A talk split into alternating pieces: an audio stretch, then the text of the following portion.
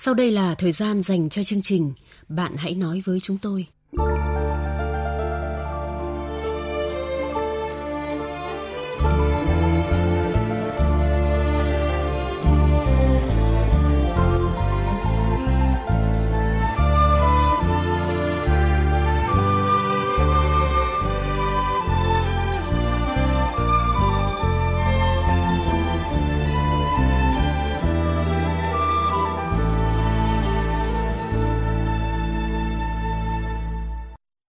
Biên tập viên Thanh Huyền và Quyết Thắng xin chào các bạn.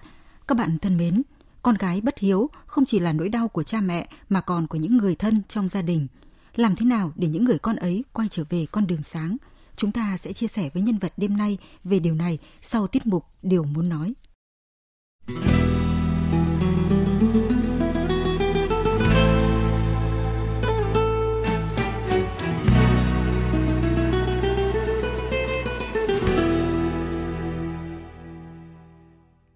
Điều muốn nói nhận được thư của tính giả Lê Tế Quyền, tên thường gọi trong quân ngũ là Lê Văn Quyền, quê ở khu phố Phúc Hậu, thị trấn Rừng Thông, huyện Đông Sơn, tỉnh Thanh Hóa. Nội dung lá thư như thế này. Năm 1972, tôi tham gia lực lượng thanh niên sung phong. Năm 1974, tôi chuyển sang bộ đội, chốt ở đường 7, Gia Lai, Con Tum. Đến năm 1976, đơn vị của tôi chuyển sang làm kinh tế và đóng quân tại cây số 52, đường 21A Đắk Lắk. Trong một lần sốt rét nặng, tôi được chuyển về điều trị tại bệnh viện sư đoàn 333. Ở đây, tôi được Y tá Hạnh, quê Hưng Yên điều trị. Y tá Hạnh đã để lại cho tôi một tình cảm khó phai. Hiện giờ, không biết Y tá Hạnh ở đâu, cuộc sống thế nào. Tôi cũng muốn tìm các đồng đội là Nguyễn Văn Ngữ và Bùi Công Sĩ, quê ở huyện Phú Mỹ, tỉnh Bình Định. Không biết hiện giờ sức khỏe của các đồng chí ra sao, gia đình thế nào. Tôi đã nhiều lần tìm kiếm nhưng không có thông tin gì của các đồng chí. Nếu các đồng chí và y tá Hạnh nghe được tin này thì gọi cho tôi theo số điện thoại 033 278 6769. Vâng, bác Lê Tế Quyền đang chờ tin của bạn bè mình ở số điện thoại 033 278 6769. Điều muốn nói cũng nhận được thư của bạn Từ Thiện Trung ở Trung tâm Công tác Xã hội và Bảo trợ Xã hội Thái Bình với nội dung thế này. Năm 1997, tôi bị bỏ lại ở quán ăn ven đường thuộc thị xã Thái Bình, nay là thành phố Thái Bình, tỉnh Thái Bình. Khi đó, tôi chừng 2 đến 3 tuổi. Sau đó, các chú công an gửi tôi vào Trung tâm Bảo trợ Thái Bình, nay là Trung tâm Công tác Xã hội và Bảo trợ Xã hội Thái Bình. Người ta nói không hiểu tôi được nuôi dưỡng trong hoàn cảnh như thế nào, mà lúc đó, trông tôi như từ dưới đất trôi lên, thân hình nhem nhuốc, bẩn thỉu. Từ tiếng mà tôi bập bẹ nói lúc bấy giờ giống như tiếng Trung Quốc hay là tiếng một dân tộc nào đó, nên mọi người quen gọi tôi là Trung Quốc. Còn ban giám đốc trung tâm thì lại đặt cho tôi một cái tên mang nhiều ý nghĩa là từ thiện. Khi lớn lên, tôi có tên hoàn chỉnh trong chứng minh nhân dân là Từ Thiện Trung. Sống trong trung tâm bảo trợ, tôi được các cán bộ và nhân viên yêu thương, chăm sóc và nuôi dưỡng chu đáo. Tôi vẫn mơ ước mái ấm gia đình của riêng mình và nhất là tìm lại được cội nguồn. Tôi luôn mong ở một phương trời nào đó, những người thân của tôi sẽ biết được sự tồn tại cũng như nỗi cô đơn, buồn bã mà tôi đang gánh chịu. Tôi cũng mong tìm được một tấm chân tình, một nửa của riêng mình với trái tim nhân hậu, biết thông cảm và sẻ chia. Số điện thoại của tôi là 037 62 62 797. Mong rằng người thân của tôi có thể nghe được những thông tin này. Vâng, chúng tôi xin được nhắc lại số điện thoại của bạn từ Thiện Trung là 037 62 62 797. Hy vọng là bạn Trung có thể sớm tìm được người thân cũng như là một nửa của mình.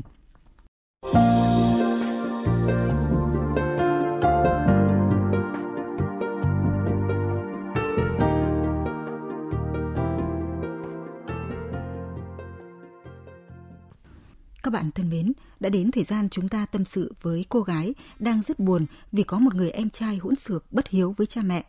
Biên tập viên chương trình sẽ tóm lược lại nội dung câu chuyện của cô.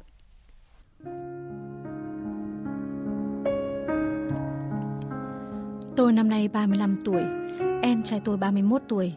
Bố tôi là người có tư tưởng trọng nam khinh nữ. Mẹ tôi thì chuyện gì cũng nhất nhất nghe theo chồng. Vậy nên ngay từ khi còn nhỏ, em trai tôi đã được nuông chiều đủ đường. Đòi cái gì là có cái đó. Không bao giờ phải động chân động tay vào bất cứ việc gì. Còn tôi bắt đầu từ năm 7 tuổi đã phải làm hết việc nhà. Sau khi học xong đại học, tôi cũng tự mình xin việc.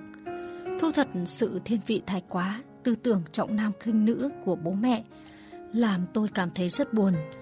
Em trai tôi nói hỗn với tôi, tôi mắng nó thì bố mẹ bênh con trai chằm chặp và bao giờ cũng cho rằng người sai là tôi. Thậm chí nhiều lần nó nói láo, quát lại bố mẹ và bố mẹ tôi vẫn chỉ mỉm cười cho qua. Tôi bảo bố mẹ đừng chiều em kiểu đó nữa, chỉ làm hư nó thôi, nhưng bố mẹ chẳng bao giờ nghe lời tôi nói. Em trai tôi không thi được vào trường cấp 3 công lập, thì bố mẹ cho nó vào học trường tư với mức học phí cao ngất ngường. Học hết cấp 3, em tôi chỉ vào được trung cấp. Vốn em tôi không thích trường đó, nhưng bố mẹ tôi nói với người quen làm ngành này, chỉ cần em tôi học xong, bố mẹ sẽ xin việc cho nó. Nào ngờ sau khi em tôi học xong, người quen của bố mẹ tôi cũng đến tuổi nghỉ hưu nên không giúp đỡ được gì. Vậy là em tôi thất nghiệp. Nó không chịu đi làm việc khác mà quay sang đổ lỗi cho bố mẹ rằng tại bố mẹ mà nó phải học ngành mình không thích, phải chịu cảnh thất nghiệp. Sau đó nghe lời bạn bè, em tôi đòi bố mẹ tôi cho tiền học lái xe, đòi bố mẹ tôi cho tiền mua xe ô tô để xin làm tài xế đưa đón chuyên gia nước ngoài trong một công ty liên doanh. Bố mẹ tôi vét hết tiền tích cóp được 400 triệu đồng, rồi bảo tôi cho nó nốt số tiền còn lại là 300 triệu để mua xe. Đó là toàn bộ số tiền tôi tích cóp được sau bao năm đi làm. Tôi không muốn bố mẹ buồn, nên đành đưa cho em trai tôi số tiền ấy. Hai năm trước, bố tôi bị ung thư giai đoạn cuối. Tôi và mẹ tìm mọi cách để chạy chữa cho bố tôi, trong khi em trai tôi thì dừng dưng, cứ như chuyện chẳng liên quan gì đến nó. Đưa bố đi khám, hóa trị là tôi, tiền thuốc men, viện phí cũng là tôi chi trả. Bố tôi nằm viện thì tôi trong ban đêm, mẹ tôi thì trong ban ngày. Còn em trai tôi thì cả tuần mới vào viện được một lần, nhưng cũng chỉ ở lại với bố được có 5-10 phút. Hôm tôi bị ốm, nhờ em trai vào trông bố một đêm mà nó làm mình làm mẩy, bảo là hôm sau còn phải đi làm. Trông đêm làm sao được. Tôi cũng phải làm ban ngày, nhưng ban đêm tôi vẫn vào trông bố được cơ mà. Tôi cáu quá mới mắng nó một trận, thì nó sẵn dỗi, cự cãi lại tôi.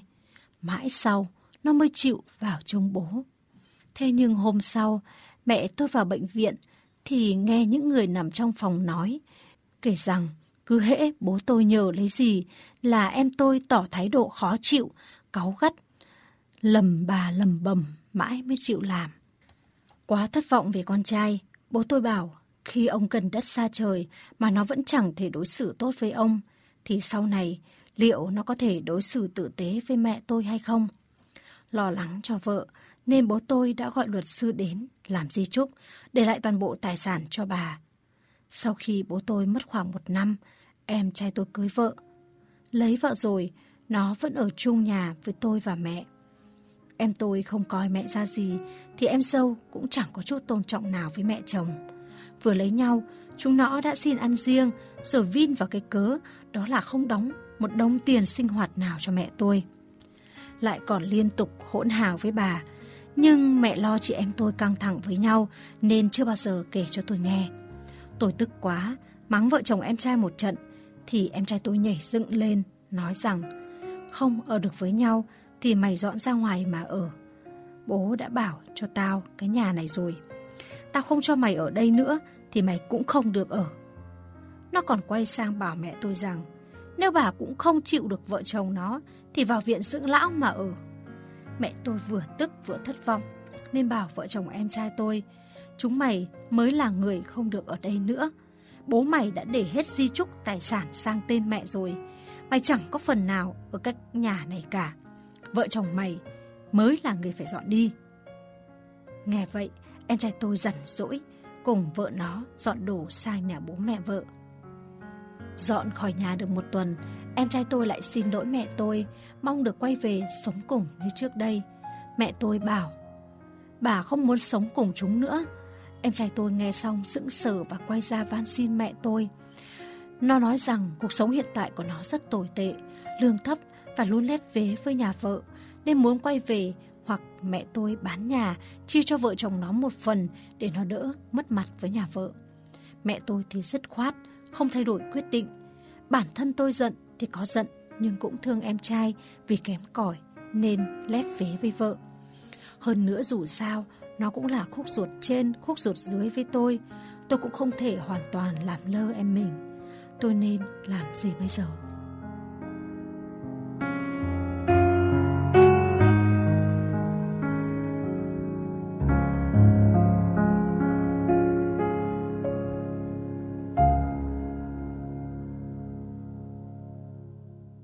Các bạn thân mến, con cái bất hiếu là bất hạnh lớn nhất của cha mẹ.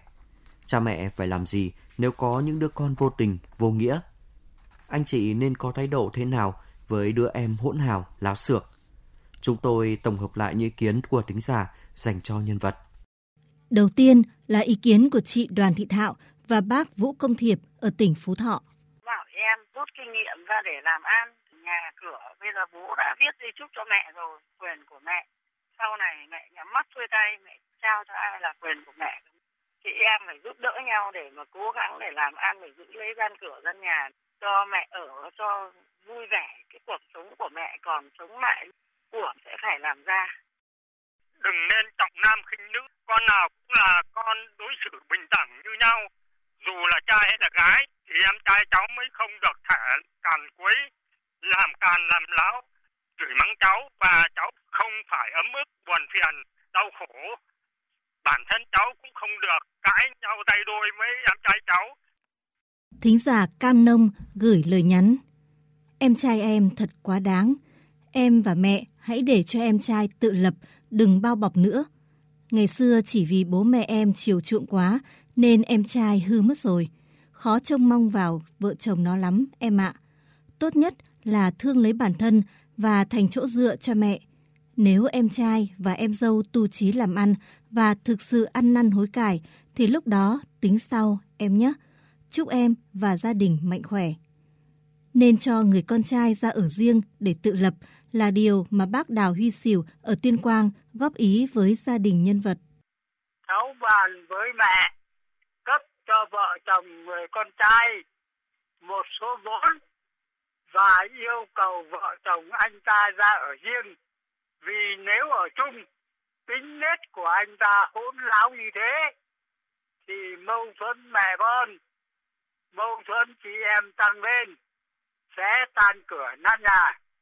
Cháu và mẹ đi lại thăm hỏi, động viên cho anh ta bớt hỗn láo và dần dần có thể cải thiện cuộc sống đây cũng là quan điểm của thính giả Minh Trung Võ.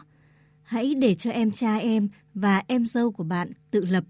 Chúng có khó khăn và tự làm ra thì mới biết quý trọng tài sản của mình.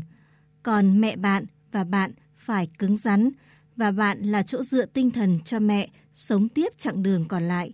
Nếu thương em thì phải để em tự lực ngay từ bây giờ.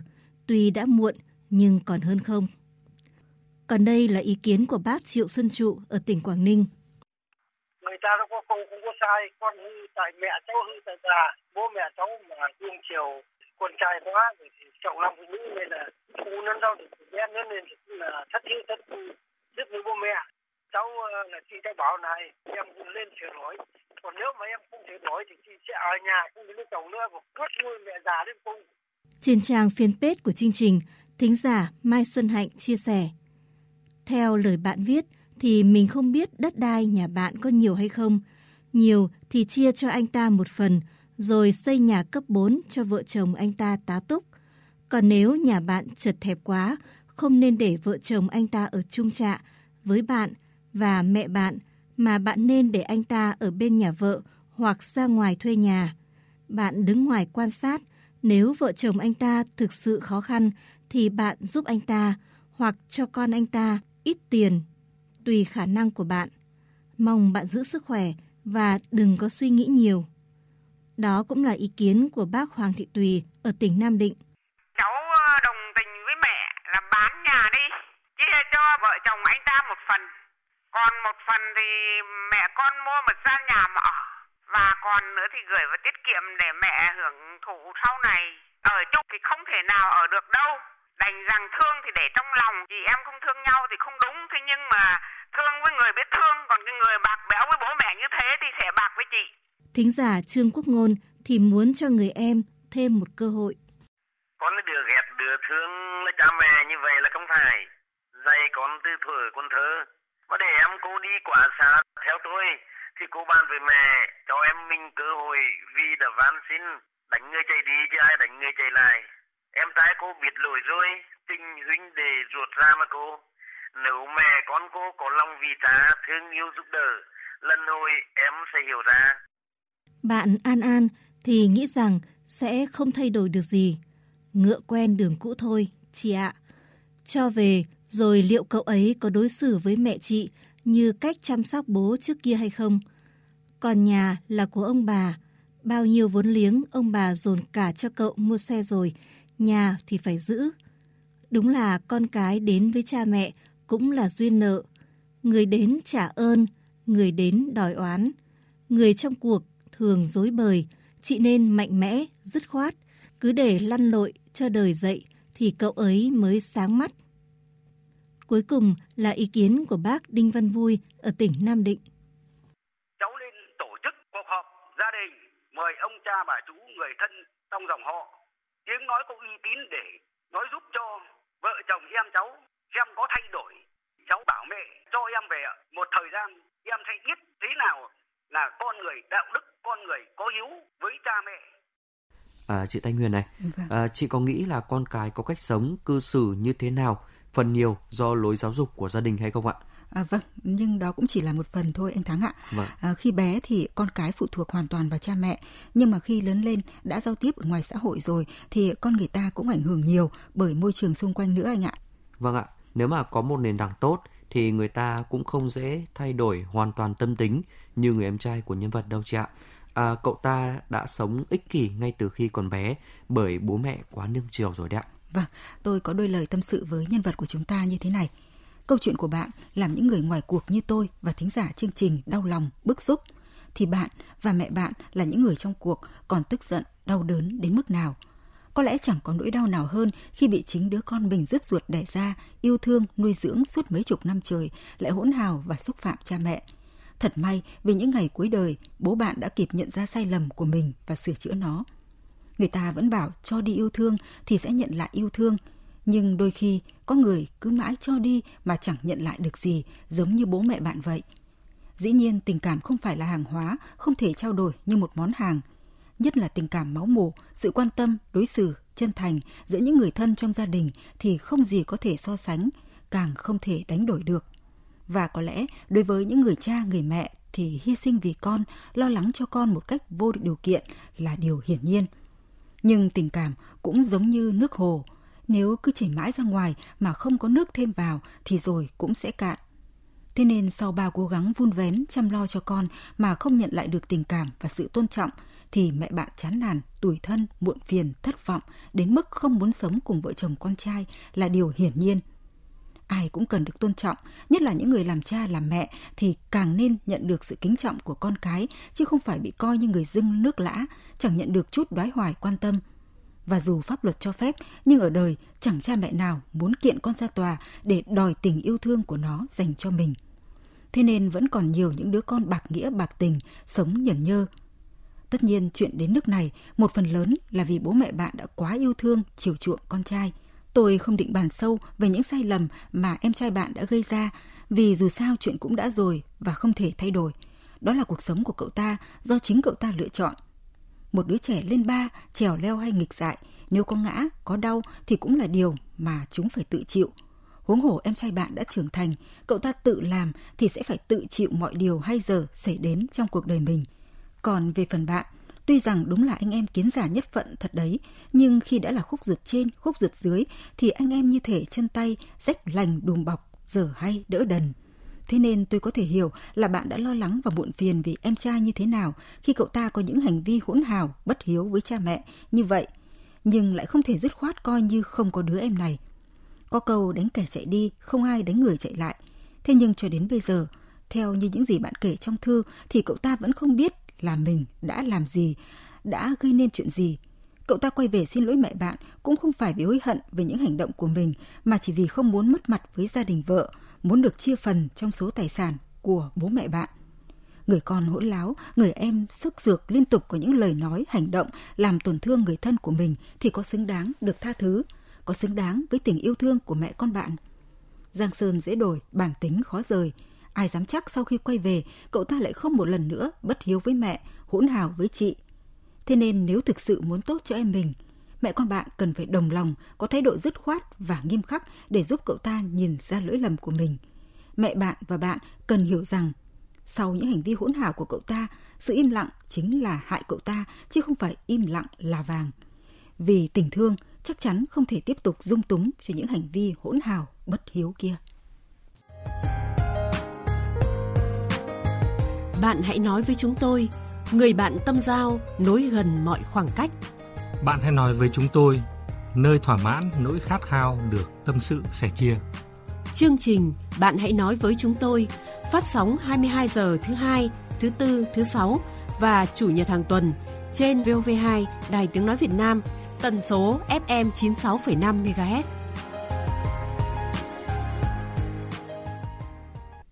Các bạn thân mến, phần cuối chương trình hôm nay là câu chuyện mới để các bạn cùng suy ngẫm và chia sẻ trong chương trình sau.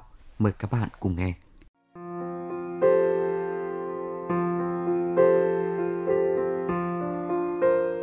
Em và anh ấy yêu nhau được gần 2 năm rồi và chúng em mới chia tay được 2 tuần nay. Từ khi mới yêu, em đã cảm thấy anh ấy là người đàn ông không kiên định, cũng không dứt khoát được chuyện gì. Đây không phải là lần đầu tiên chúng em chia tay. Trong 2 năm yêu nhau thì số lần nói chia tay cũng đã vượt qua số đầu ngón tay. Điều khiến em cảm thấy chán nản là lần nào người nói lời chia tay cũng là anh ấy. Gần đây tình yêu của bọn em nhạt nhòa hơn trước, tần suất anh gọi điện nhắn tin và chia sẻ cuộc sống hàng ngày với em cũng thưa dần. Đỉnh điểm là mấy tuần gần đây, em liên tục nhắn tin gọi điện hỏi xem anh ấy có chuyện gì mà thờ ơ như vậy, hay công ty của anh có vấn đề gì không. Em không chịu đựng được cảm giác bất an khi anh không nói chuyện với em và chia sẻ với em nhiều như trước, nên cũng gọi điện liên tục, nhưng có cuộc anh bắt máy, có cuộc thì tắt đi không trả lời. Anh nói không có, mọi thứ vẫn bình thường. Nhưng quả thật yêu nhau mà không dành cho nhau sự quan tâm như vậy sẽ rất mệt mỏi chán nản, nên em để cho anh ấy tĩnh tâm lại. Em cũng không nhắn tin hỏi thăm hay gọi điện cho anh nữa. Cứ như vậy bẵng đi vài ngày, không ai nói với ai câu nào, thì đột nhiên hai tuần trước em nhận được tin nhắn chỉ vẻn vẹn mấy dòng chữ. Mình chia tay đi, em là một người quá vô tâm. Quả thật em cũng không biết phải làm thế nào với anh ấy nữa. Khi yêu nhau, người luôn phải dỗ dành chiều chuộng quan tâm đối phương là em. Nói đúng ra, em chính là bờ vai, là chỗ dựa của anh ấy. Yêu nhau hai năm, lúc nào em cũng phải tỏ ra mình mạnh mẽ, động viên an ủi anh mỗi khi anh buồn.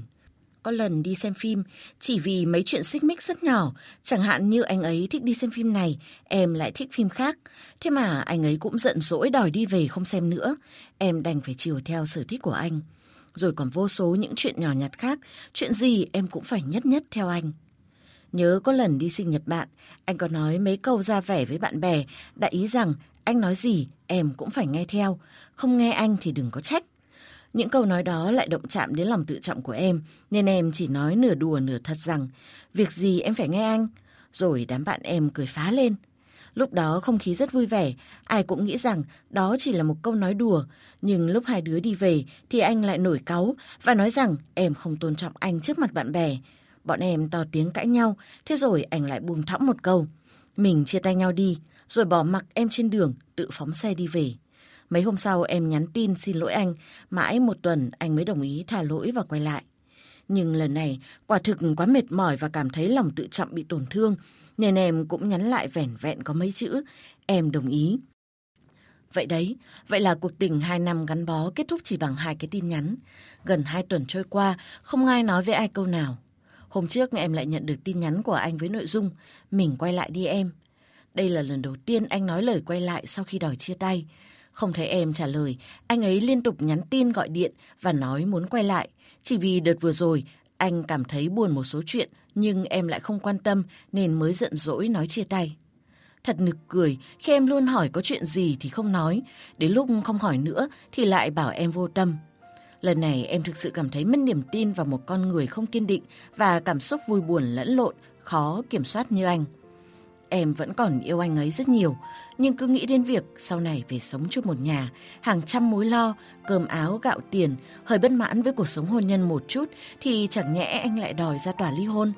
Hơn nữa em là phụ nữ, cũng cần lấy một người chồng làm chỗ dựa, chứ không phải lấy chồng để rồi suốt ngày phải chạy theo cảm xúc của anh rồi làm chỗ dựa cho anh ấy.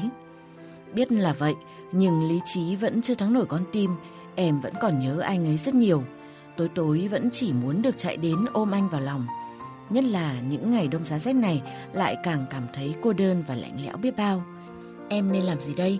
Cho anh thêm cơ hội cuối cùng hay dứt khoát chia tay để tìm cơ hội đến với người đàn ông khác?